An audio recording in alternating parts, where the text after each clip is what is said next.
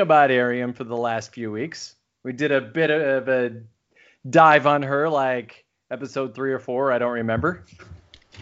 And now she's gone. Take a moment of silent reflection for Lieutenant Airiam as we send her tube out into space.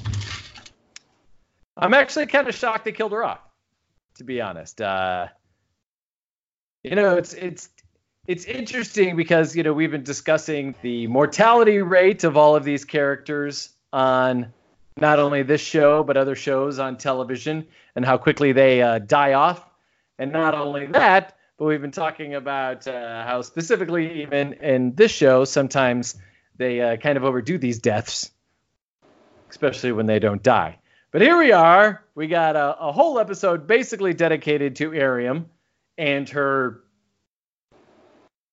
what hacking, her uh, being taken over by uh, by a crazy probe from the future, and uh, you know I think this death kind of hit me a little bit more than uh, anything else that we've seen, death or uh, near death, that's uh, happened so far this season. So I thought it was good. Thought it was good. If we Yeah. review these cases, we've had Georgiou, right, True. who gets killed and then comes back as Emperor Georgiou, Yep. right? We get uh, Culber, who comes back as, you know, Culber from the uh, Mycelial Network. Right. Now, he has an interesting transition thing to go through, right? Mm-hmm. and uh, you know the, the contrast between Georgiou and Mir Georgiou, between you know bef- before Culber or you know post mortem and pre mortem Culber, we get uh, uh, we get we get uh, what are some other deaths? In, Ash, in a sense, you know, has metaphorical deaths. Yep. Uh, Saru. Um, Saru has a death, right? And again, is transformed by it. yep. Becomes so- something different. Right. You know, in, in one sense, this story that the hero confronts death, dies, and is reborn, you know, is a very old story. Happens to Gilgamesh, happens to Hercules. You know, it's the central story of Christianity. And uh, now, of course, we do have like four of them, right? We've got Mhm. Saru, uh, Culber, Georgiou, and you know, it's not, you know, for some of them, Saru and Culber especially, they really did experience something like death, and then whereas in the case of uh, Georgiou, it's something different, right? Yeah. But each one of them is struggling with one of the central themes of Star Trek, and that is identity. Who are you? Right? It's why the ultimate evil of the Borg, you know, in Star Trek is is Borgishness, right? You lose your identity, you become part of the collective, you're totally assimilated. There's no you left in there. Right. Interesting. Well, well, we'll probably dive into some of that a little bit more in uh, in these two episodes. We are the brothers who trek about. That's us, and I am Matt, coming to you from Austin, and coming to you from Houston is my brother Ken. That's who was talking. Say hello, Ken. Peace and long life. There you go. Great. Well, uh, we're back from vacation. I mean, at least I'm back from vacation. Ken was doing normal life stuff, but uh, I guess you can call whatever Ken does as normal.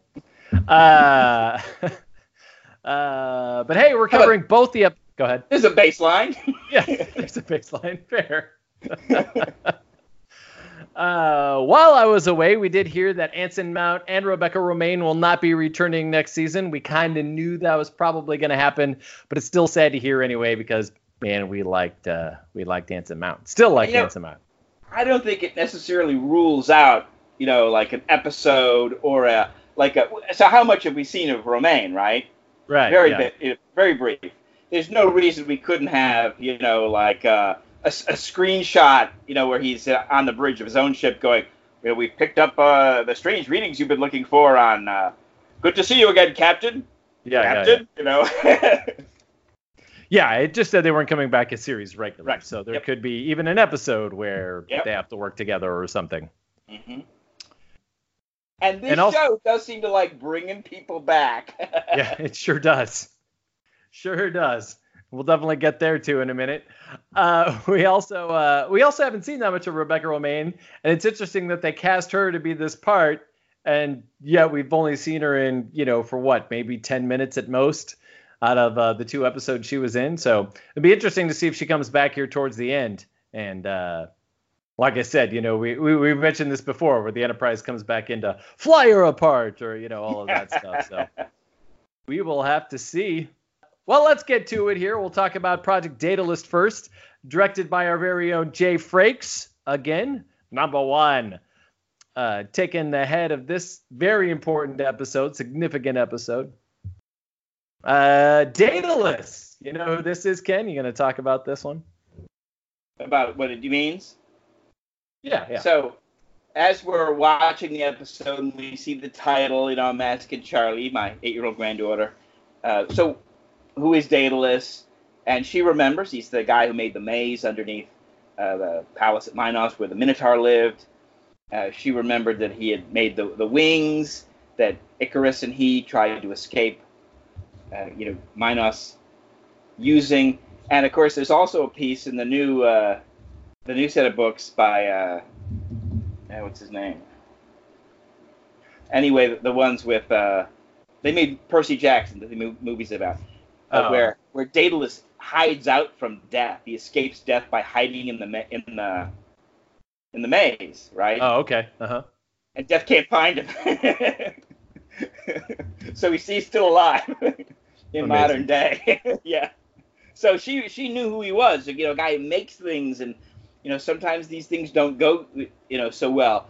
In one sense, he had offended the gods because his automatons were too good, too too lifelike. He had created life. You know, in other senses, he had, uh, you know, violated earthly powers like the King Minos and had to be imprisoned and then had to escape with his with his wax feathers. So she was ready for some uh, some hubris, some technological hubris. Right. Well, you know, it's interesting. So we we obviously have the you know the builder, the technological hubris, as you said, but also just the wings, right? I mean, in the uh, in, in the the time traveler. Uh, I'll also say this: we've uh, we've talked about it before, the amazing effects that are uh, on the show, and uh, this episode starts off with that amazing shot of like the the planet, and then the shuttle coming in, and then there's a great shot of Discovery, and all of that stuff. Just seriously, the effects in this show are just they're killing it. They're it's so good. We also get with this episode the return of uh, Admiral Cornwell. Uh, she decides she's going to interrogate Spock by herself, and uh, she says uh, he's telling the truth, or at least he believes he is telling the truth. We of course find out later that, uh, well, not surprisingly, he is telling the truth. Uh, we're also hearing a bit about control at this point. We've heard about it over the last few episodes, but I don't know if you were like me and just assumed that it was like the name of the either the agency or the group of people who are running Section One. I think like Control was the the like head office on Get Smart. I think. So uh, so you know Sometimes spelled with a K, right? Maybe yeah yeah yeah. yeah. Uh, but we find out in this episode that Control is a computer, and it was programmed programmed by Admiral Patar, who of course you know winds up dead in this episode, even though we see her throughout. Uh, we also find out that uh, she's a logic extremist, Or at least was thought to be. thought to be. So right. it's, po- it's possible that the computer and its its representation of Patar decided to make her logic extremist because it was easiest way to have Patar do this and not have everyone else go, uh, is Patar acting completely un-Patar-like? Yeah. Well, it's also interesting too because they did a really clever way. Well, it, so in the opening, the previews, right? They showed the previous shot of her uh, talking to uh, Cap, the Captain Pike, you know, and just the way she was talking, and then you get in this one, you you feel like this could be a Vulcan, but it could be a machine pretending to be Vulcan. Like the way they either wrote it or the way they, the way she does it, it's just, it's perfect. It's perfect because once you know that, oh my gosh, it is control, and then you go back and look at it, you're like, okay, okay, it could go either way. I love it. This is also interesting too because in the uh, Star Trek novels, uh, the ones called Star Trek Section 31, uh, Control was also an artificial intelligence, intelligence, uh, which involved, or sorry, hmm, which evolved within the computing system of the covert United Earth Federation surveillance network known as the Uraei. So interesting that you know there's something that was in the novels that they've taken and now put into the main canon. Yeah, normally canon doesn't doesn't work that way. It doesn't borrow from the books all that much. That's true. Yes, that's true in both Star Wars and Star Trek now even though Star Wars is a little more fluid with it now, uh, you know they've they've introduced characters now that were only in books and uh, made them canon, uh, just in a different way. Admiral Thrawn's the most uh, big example of that. Um, so in, in the opening title, then Cornwell basically says we got to go to Section 31. Let's go. And as uh, as Pike sends them off, we get a great use of the opening theme music as they fly off. As we go then into titles. We talked about the show before, but I'm going to mention it again. For those of you who love soundtrack music, I highly recommend uh, David W. Collins' show, The Soundtrack Show. But an interesting thing that he had brought up uh, just a few, uh, uh well, few episodes if you go by. It was many months ago because he's taking a break. But one of the things he brought up is you know people ask why don't we have those grand themes in movies like we do like we used to like in Star Trek we got Luke's theme and Leia's theme and the Imperial March and you know all of these things why don't we and he says part of it is just because movies have changed so much movies go by quicker that we don't have the screen time in scenes in which to establish a main theme so you know we even have that great Avengers theme but the only reason we have the Avengers theme is because of the main titles and not because they've really had a lot of times to use it, you know, in the in the thing. So I thought that was interesting. Uh, you know, so that kind of leaves us to TV to be able to, you know, have their main titles and uh, play that music or, now. Composers would have to come up with something as brief and able to hit it so quickly as the James Bond theme, where mm-hmm. you can just go ba dum ba dum bong, and you're like, okay, there we go. Yeah. we know yeah, yeah, exactly. Bond is on the case. So uh, after the crew edits, we get our, you know, we get the usual set of commercials that they show if you have the cheaper version of uh, of, of All Access like me. And it's funny because as we go into this episode, I actually thought that we were into another commercial because we get that live shot of Airiam pre uh, augmentation and uh, her uh, fiance or I guess husband. Then they had just gotten married. So it was so funny because I was like so thrown. I'm like, wait, who are these people and why? Oh my, oh, we're into this. And then we, you know, cut to that shot of Airiam where she's scanning through her uh, memories. So uh, she seems to have been biological at one point, obviously. You know, this is also a great use of why we you try not to establish background characters, mm-hmm. backstories because then it's like okay maybe we can later find a really cool way to introduce their backstory and as they I think they did in this episode and I think they've done that uh, fairly well over other Star Trek series you know where we get the you know the the helmsman who suddenly oh you know uh Colm Meaney uh, O'Brien, you know, that's the perfect example of that. You know, he just starts off as some guy who's on the bridge, and then he's running, he's transporter chief, and then next thing you know, he's married to Keiko, and we know all about Miles O'Brien. I also think about uh, my favorite episode, Balance of Terror, where we get this wedding at the beginning of the episode, right, to humanize these two characters, one of whom is going to die at the end, right? And so now Airiam's been established, right? She's actually goes back, you know, to season one, mm-hmm. but uh, we really she was just in the background yeah. right? I mean, we didn't even know what she was. Yeah, was she an alien? Was she? Yeah, we, we, yeah. we knew nothing about her until we find out about her family and her marriage and this history and her relationship with the crew. And, and suddenly we're like, oh, you're like an integrated part of the crew, and every everybody else knows who you are. We just don't know. And now yeah. we found out about you, and now you die. and it's like what they did in in Balance of Terror, right? Yeah. Where you get this, which is uh, often referred to as a mauve shirt rather than a red shirt, right? Because the red shirt's a guy who dies, doesn't have a name, and nobody cares he's gone, right? You get like one moment where it's like, Jenkins, what happened? Oh no! Oh, there's the enemy. Let's get him. You kill Jenkins.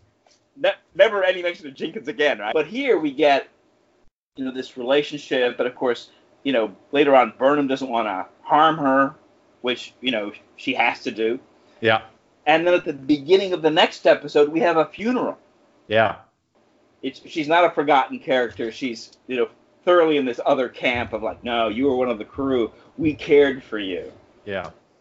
Well, you know, it's interesting. So I'm kind of back and forth on this because you and I have always talked about how one of the great things about, you know, the the epi- not episodic serialized television is that you know we get to learn about characters and we get to find them and they get to grow and then you know like if they then kill them off so it's interesting and again i'm back and forth on this is that we didn't get more of Airiam spliced in to other moments because we get moments in this episode where Right. we see her hanging out with Detmer and Tilly and you know and she has a great relationship with all these people so on the one hand, I'm like, we should have. I wish we would have at least had one or two scenes of that. But my other problem, my other problem with it is, is that it would be so out of the realm of everything else they've done on the series, right? Because it's like we're not really hanging out with Tilly and Detmer, you know, uh, outside of Burnham and you know the you know the captain and outside of the mission. So it's like, do we uh, do we need more of it or don't we? I kind of felt like it was fine as it was in this episode that we get to see that she did have a relationship, and we see right away her and Tilly are you know back and forth, giving each other a little bit of you know the the business as they said in the 50s because I couldn't think of another name for it that wasn't swearing. you know, but they're giving it, they're rubbing it, you know, giving boop Yeah. boop boop, you know, vo- verbally jabbing at each other. So, uh, so I think it ultimately worked in this episode but maybe even just a scene somewhere along the way of you know them hanging out maybe we even just see them in the background you know as they walk by or something and they wave i don't know something i don't know Yeah, you know that scene where where Culber comes in, sees Ash, yeah and like they fight. Tilly and, and Saru were sitting together, right? Yeah. You know the first officer and the ensign, or I, I don't know what they're doing. I mean, he could hanging have out been all the time he could have been sitting there doing paperwork when Culber walks in, and Tilly was at the next table with those two, and they were all lappy and talky. And then, of Yeah. course, because Tilly's a main character and they're not, and Saru's a main character, she could have been like, "Oh, I think we should intervene." And that's when he says, you know, when he when he does say that, I think we have to let this play out.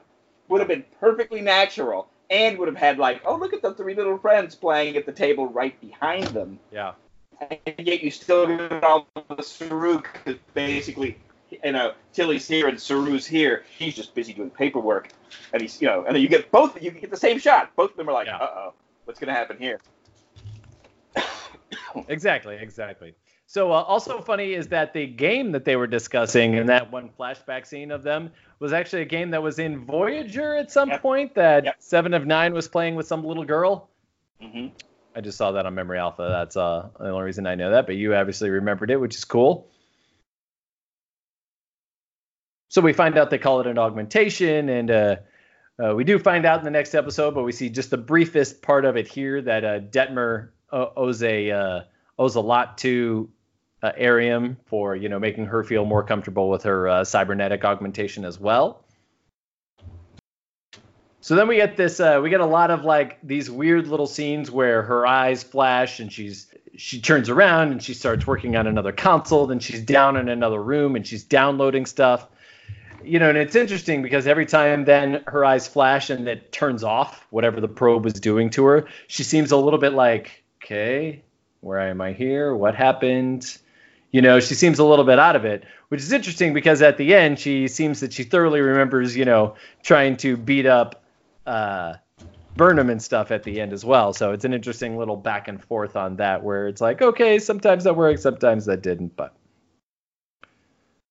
Uh, the security chief, of course, overhears all. So uh, she's sort of following her around, seeing that, like, you know, seeing what she's up to. We also find out that uh, not only was it a hologram of Petard that they were talking to at the at the Section 31 headquarters, but it also turns out, thanks to Saru, that Spock's footage was also a hologram as well. My one question about this is, is that the people who were supposedly then killed in the hologram were they killed in real life? Like, were those people missing? Were they just like fake people that didn't really exist? Right. So did what did Section 31 fake? Right. Right. Did they fake their records? They just moved them. They said, you know, sorry, Dr. Smith, but you're going to have to be reassigned. We've declared you dead. or was Dr. Smith a, a, a Section 31 agent the whole time? right. And so and it's now like, here's here's your new alias, here's your new credentials. Go to Starbase 12. You've just you know served aboard the Potemkin. You know, get moving. Um, your, your old identity's been declared dead. Or you know, are they? Uh, did it, did Section 31 kill them? And then let regular people find them and go, oh my god, that Yeah. like that Spock guy, look what he did. Or like, what happened? Yeah. because sec- Section 31 could be pretty awful. On the other hand, if it was like these were all agents and they're just like been reassigned and now they're happily working at their new jobs and we're like, oh, they were killed. Look at our hologram. and, and no one, no one can find them. Yeah. you know, Yeah. It's a little dangling piece of information that we really don't need, but you know, that's what we're here to talk about. So uh, once on the space station, uh, we get two Star Trek. T- s- blah, blah, blah, blah. Once on the space station, we get two Star Trek Six references. We got the magnetic boots and then the floating blood as well. Both of those were seen in Star Trek Six when people go over and kill the uh, Chancellor. The probe takes over Airiam again. Her and Burnham fight. Airiam takes out Nhan by pulling off her breathing apparatus. That didn't look good. Uh, then uh, Airiam comes to and tells Burnham to blow her out of the airlock. Burnham can't do it, and so it's up to uh, the hurt Nhan to do it for her. Uh, and again, we find in the next episode that uh, it was uh, it could have it could have caused a rift between her and Burnham, but it, it, it turns out it didn't. And Burnham was basically like, "Thank you for not making me being the one who had to do it," because just what Burnham needs is a little more guilt, you know. But it was interesting too. That's like Go her ahead. central. That's like her central thing, according to Spock, right? Yeah, right, exactly. Well, it's funny they do, and they do. We'll get to the Spock Burnham bit in a minute, but yeah, they do talk a lot about uh, you know all of the stuff that she takes on, all of the burdens. So this would just be one more that you know she would take on. It's also interesting too, seeing the uh, beating that Airiam took in this episode. That it's like she wasn't on more away missions. it's like, Yeah. wow, we're gonna use somebody that powerful on some of these uh, away missions. Somebody who could take a beating. And there was a suggestion that like she doesn't ever go on away missions. Yeah, exactly.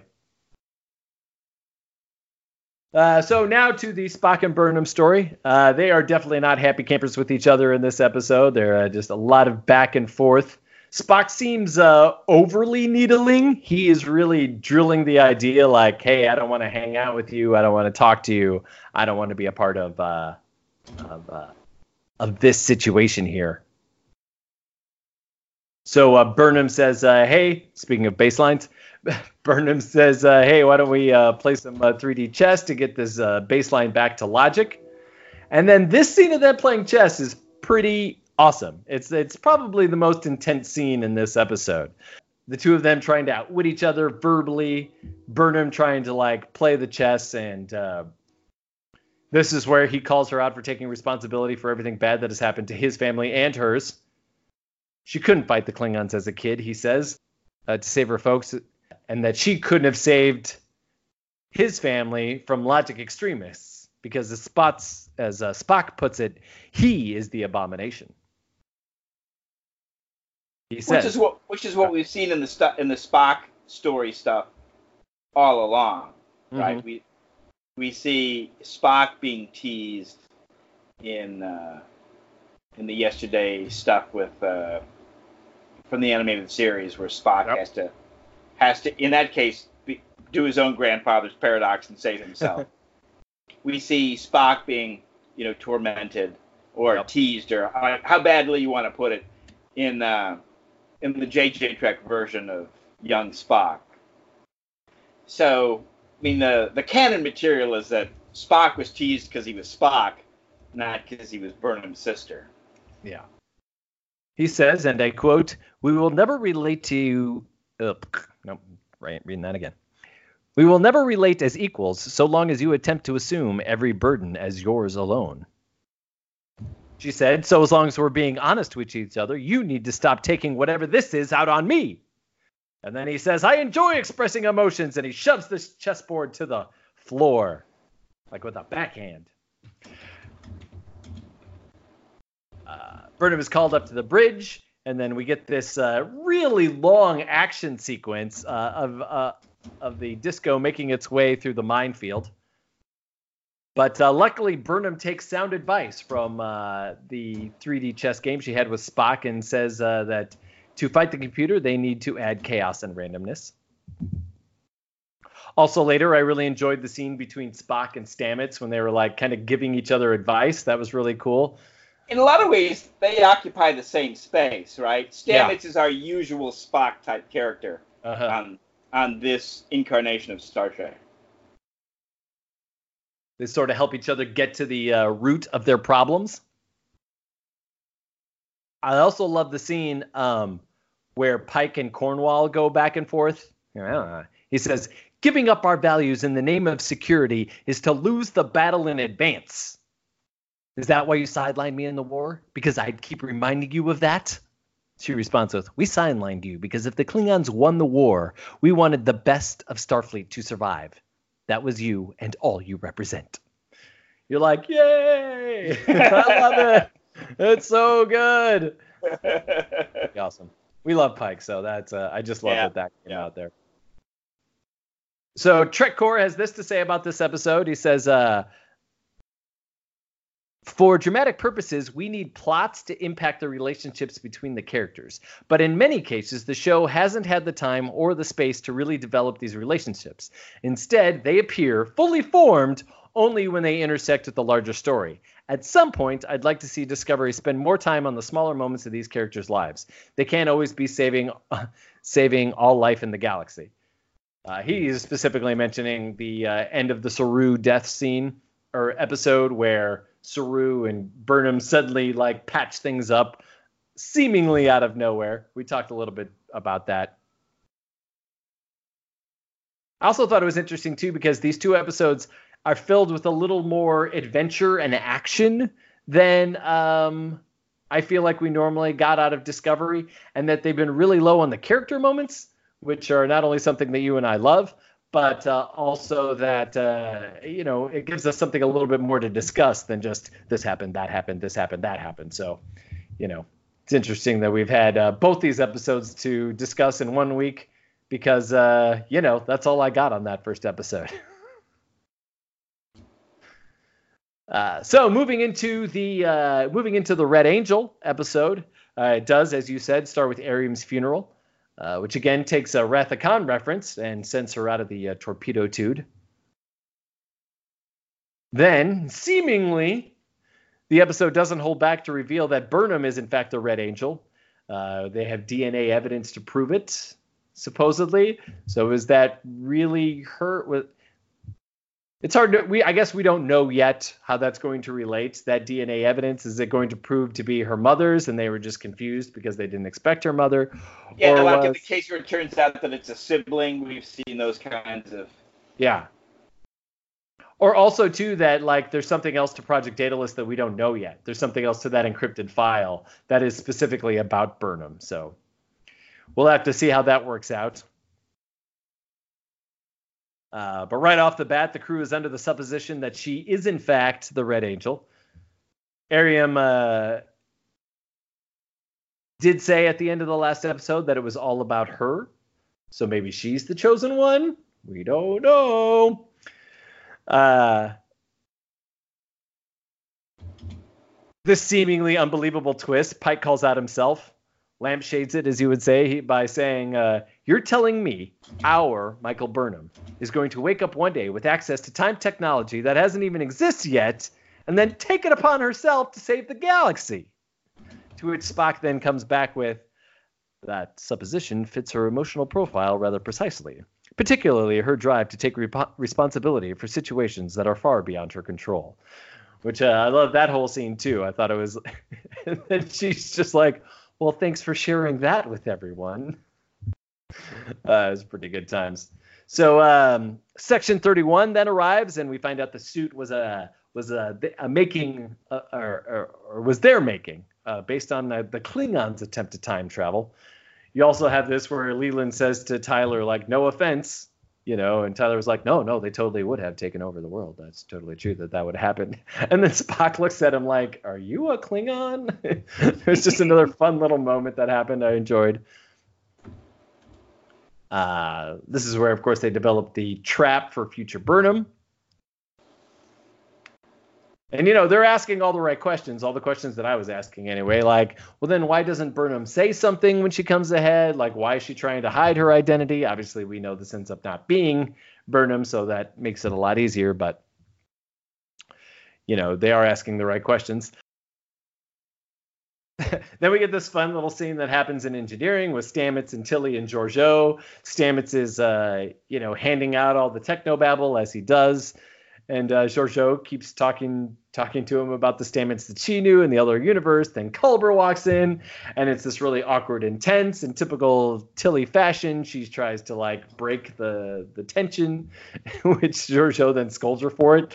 Let's live in a little bit of, you know. Uh, uh, awkward tension. It'll be fine. Uh, she then plays with Culber and Stamets here, and she says uh, where they ultimately have to define themselves as gay in, in, in this universe. And she's like, "Great, now that we've defined what's obviously in front of us, let me go up to the bridge." you know, like she's just pointing at like, obviously you two want and love each other. Let's go ahead and make this happen.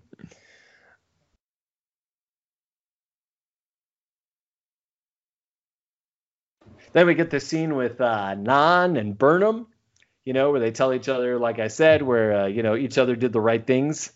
And Nhan uh, even says to Burnham, you know, I appreciate how hard you fought for her. That made my job, uh, you know, a little bit easier. Saru then reveals that he uh, wanted to work with Leland to feel him out. He's like, I may not have my threat ganglia anymore, but hey, buddy, I still have good instincts when it comes to people. This is also where we then find out that Leland was involved and how in what happened to Burnham's parents. Uh, they were involved in the making of the suit, and Leland's ambition got the better of him. He could not protect uh, her parents from uh, the Klingons finding the time crystal. The good thing about this, from a story perspective, is, is that this is one less thing for Burnham to feel burdened about, right? Uh, she's basically absolved because she thought she was the one. She's like, no, I want to stay one more night because I want to watch whatever astronomical the thing was going on. Remember that was the reveal, and so you know now she's at the point where she's like, uh, well, okay, so good. If if I wasn't the one who made him stay, then that's all you, Leland. So yay, one less thing for her to uh, feel was her responsibility in her life. So that's nice. She's kind of I've noticed this season sort of being absolved of all of the things that you know we thought Tyler had going on. She's not, uh, as far as the war goes, as far as you know her parents now, and even as far basically as uh, you know her breaking up of the relationship between her and Spock. They all seem to have been like whittled away now.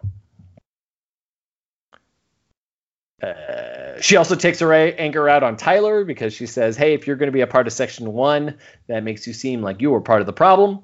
Culber goes to Cornwell because uh, you know we all forgot that she used to be a therapist. So she talks. Uh, they talk a bit, and then uh, she ultimately tells him uh, the only way to make a new road is to walk it. So both Culber. He seems like he's gonna go up and like, you know, change his life and do something. He's gonna like pick something and and adhere to it. He does have that little moment where he tries to have a conversation with uh, uh, Stamets. Stamets, right? Like as they're getting ready to kill Burnham, with he's like, not not the time. yes, this is not the time for this conversation. Although Stamets then goes on to say, like, it may never be the time. But I don't know if that was just because he was worried that Burnham was going to die or or what there. Yeah, I mean, obviously he's got a lot going on. Yeah. especially Well, at that also- moment. Yeah, exactly. Yeah. Well, but you know, he also got that great advice from Spock, where you know Spock was saying, uh, you know, he's having problems with himself. It has it's very little to do about you. He's trying to figure out who he is. Right, because the one of these core issues in Star Trek, and how many characters could we, you know, put this this medal around their neck, dealing with identity? Yeah. I mean, Burnham has been dealing with it since the beginning, right? Obviously, Spock's dealing with it. Yep. You know, I mean, the only character who seems to have a, a pretty intact identity is like Tilly and and and Pike.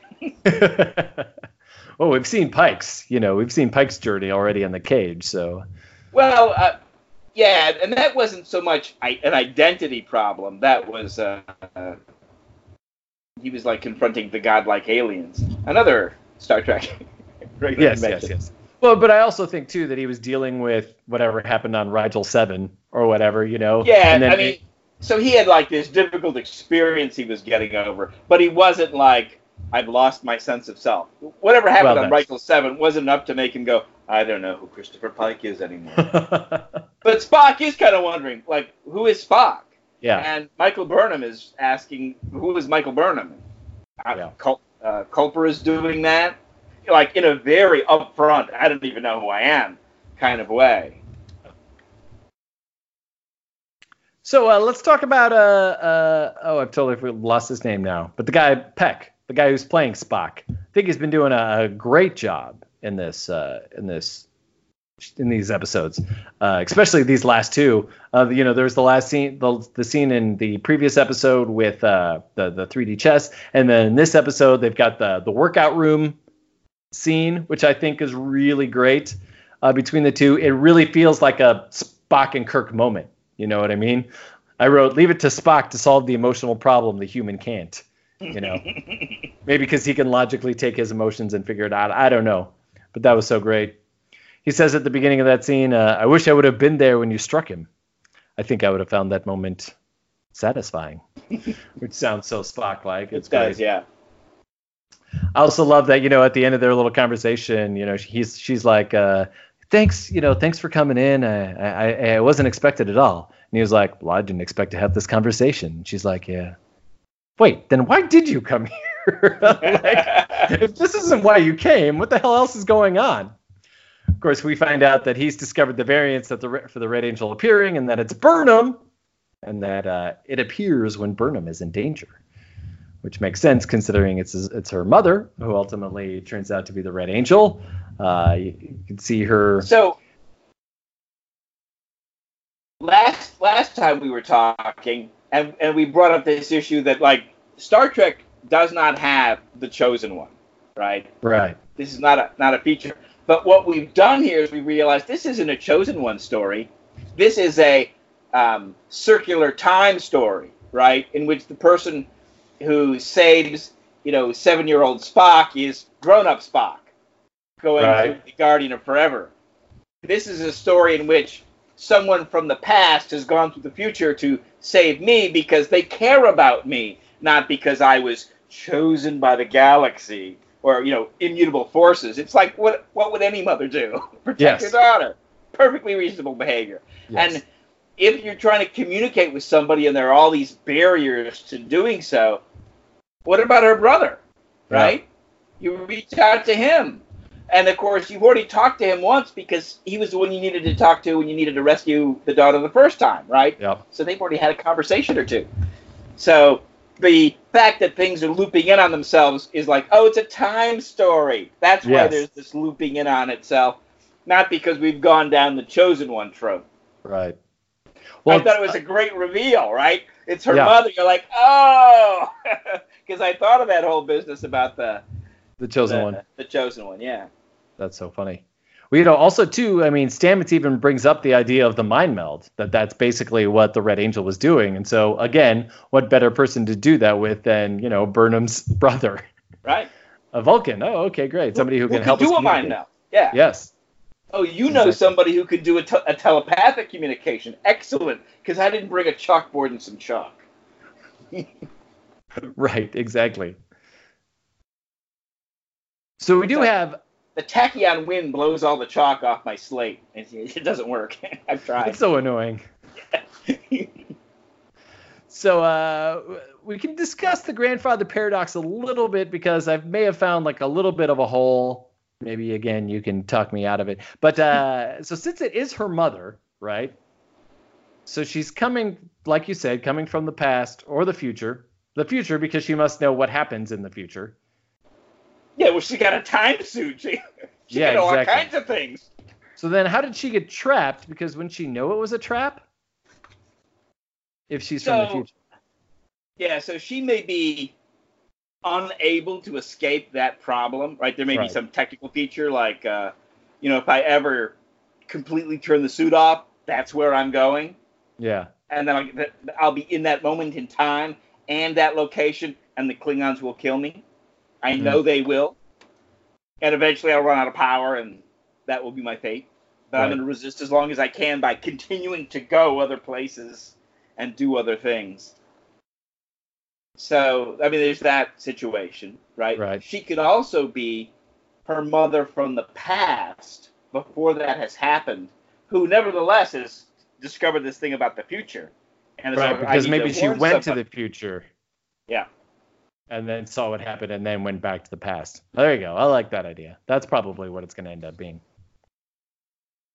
We have a situation that is either trolley problem and or the needs of the many many outweigh the needs of the few, Which right? is it's Spock's expression of the trolley problem. He is the guy who's going to pull the lever, right. kill the one guy, and let the five survive.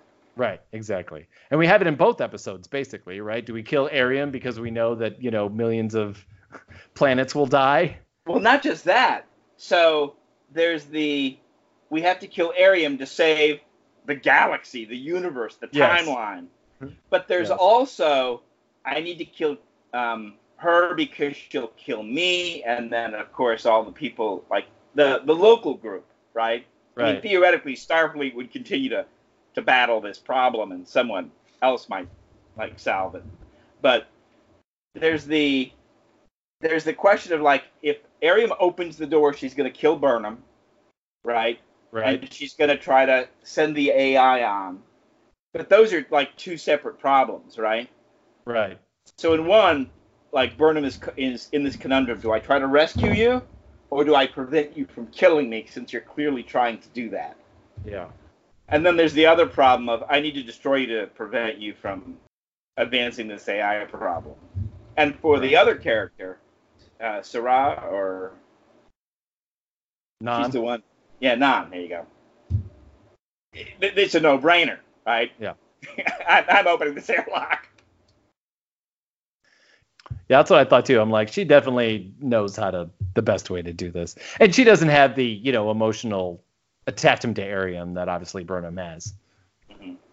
Uh, so back to it, we can also see. So she's basically setting herself up here to die on this in this episode. You know, we've been talking to we've talk, been talking a lot about her faith and whether or not she has any in the future or blah blah blah. We definitely see here at this point that she doesn't have any faith that either that this is going to work, that the Red Angel is actually going to save her. Uh, she's so worried about it that she even goes and kisses and makes up with Tyler, you know, just in case. She's like, I don't want our last like conversation to be a fight. Let's kiss. That's basically how the conversation went. I broke it down. uh, so it's interesting from a directorial writing standpoint of this episode is that this episode's already a shorter episode, right? So because it, uh, I think it comes in at like 49 minutes, and I feel like we spend a lot of time building up to the demise. Because a, it's a just like watching her like suffocate is hard to watch as it is, right? You're just like, oh, I'm feeling all of that, geez. Which you know, props to Sonequa because that was amazing but you also but it's just also this like lead up to like okay we're gonna put her in the chair we got it just felt like uh we're kind of extending a five minute scene into a 10 minute scene just so that this comes in at like oh just under 15 minutes we did it You had, Whew. you had, you had some time for a, a musical theme there. right yeah yeah exactly so uh yeah so then uh, the end reveal we find out it's mom and then we're out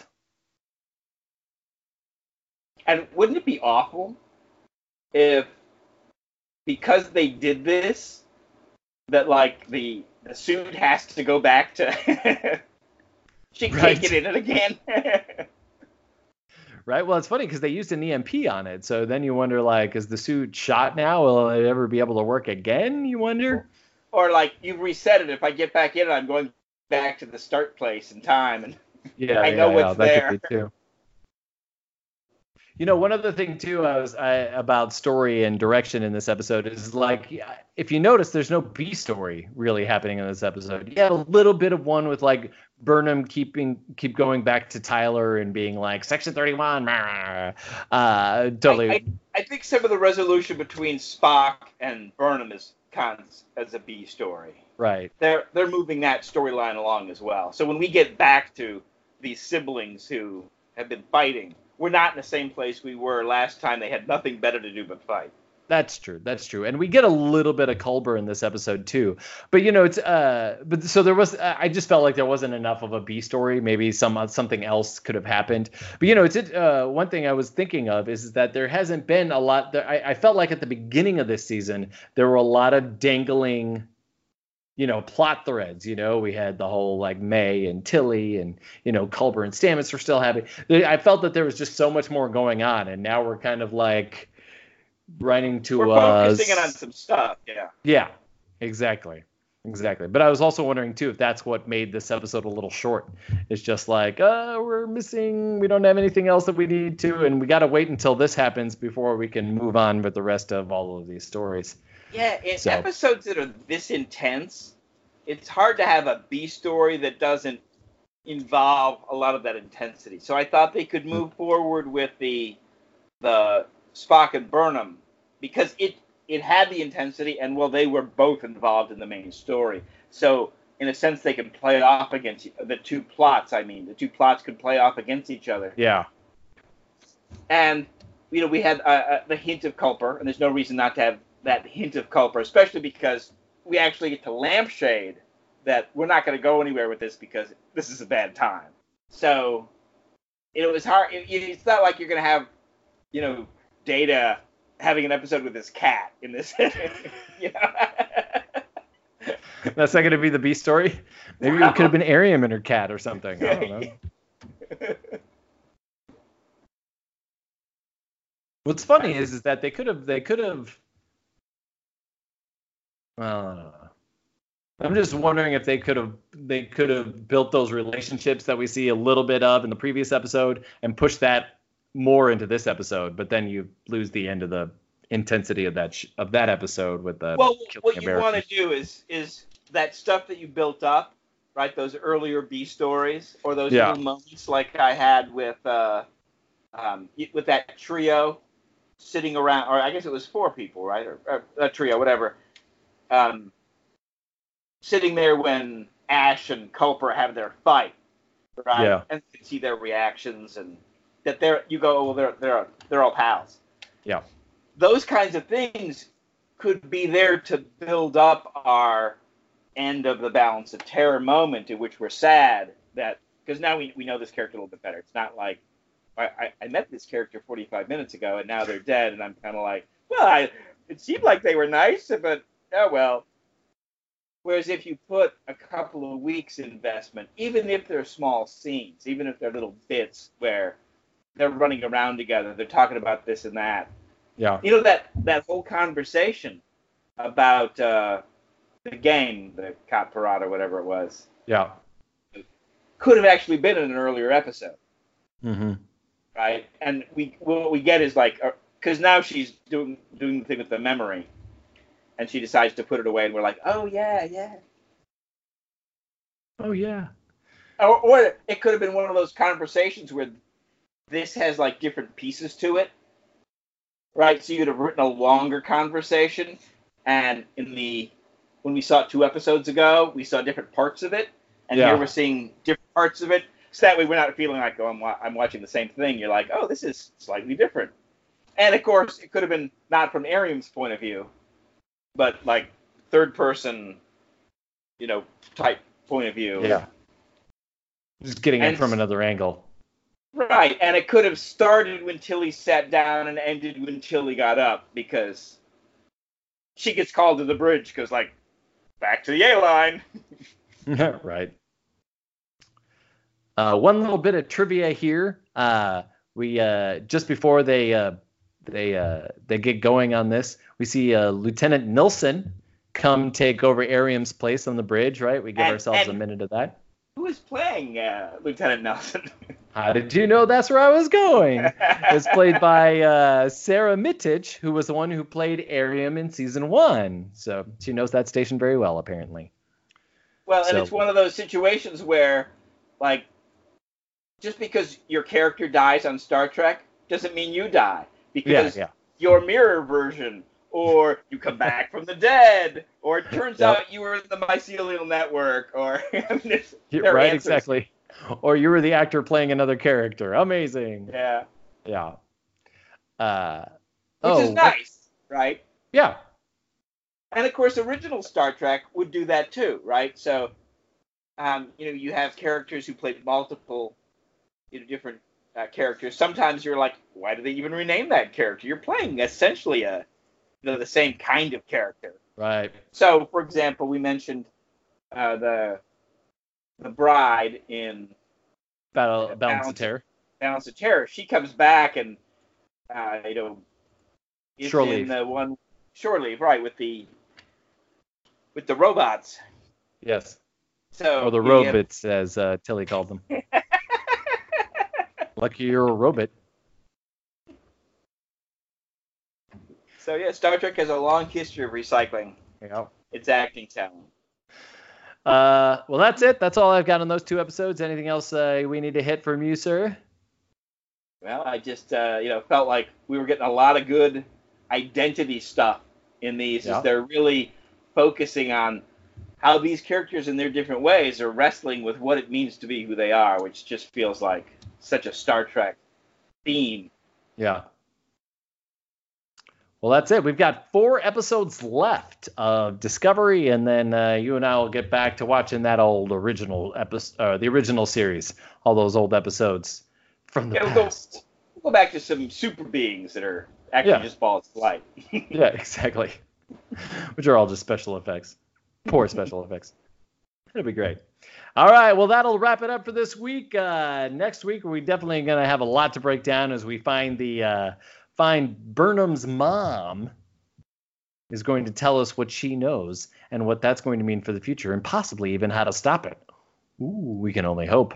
Maybe we'll find out a little bit more about that Daedalus thing, and probably find out a little bit more about uh, what's happening with Culber and Stamets, and maybe they'll finally kiss and make up.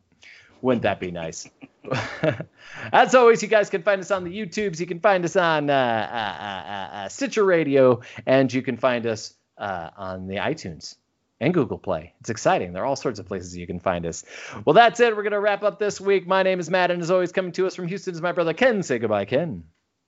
actually, I have one final thought. Okay, final thought from Ken. So, you know, a classic problem in writing Star Trek drama is that if the characters can't fight amongst themselves, where do you get your drama? One answer is the trolley problem, right? So we're going to mm-hmm. have two competing goods. What do we do? Characters could argue about it. Another one is you put through characters through this kind of dramatic stress, right? And then they can fight without it being like, well, I'm just being petty and stupid and instead it's about like serious, you know, important stuff, and uh, it's it's way way cooler than uh, everybody kind of standing around agreeing all the time. You get drama. Yeah, yeah, yeah, yeah. Spock and Bones fighting against each other about the correct way to handle said situation. Right, yeah. Which is Yeah. a kind of a trolley problem typically, or uh, Yeah. you know, two two competing goods. Yeah. Got it. All right. Well, on that note, we will see you all next week.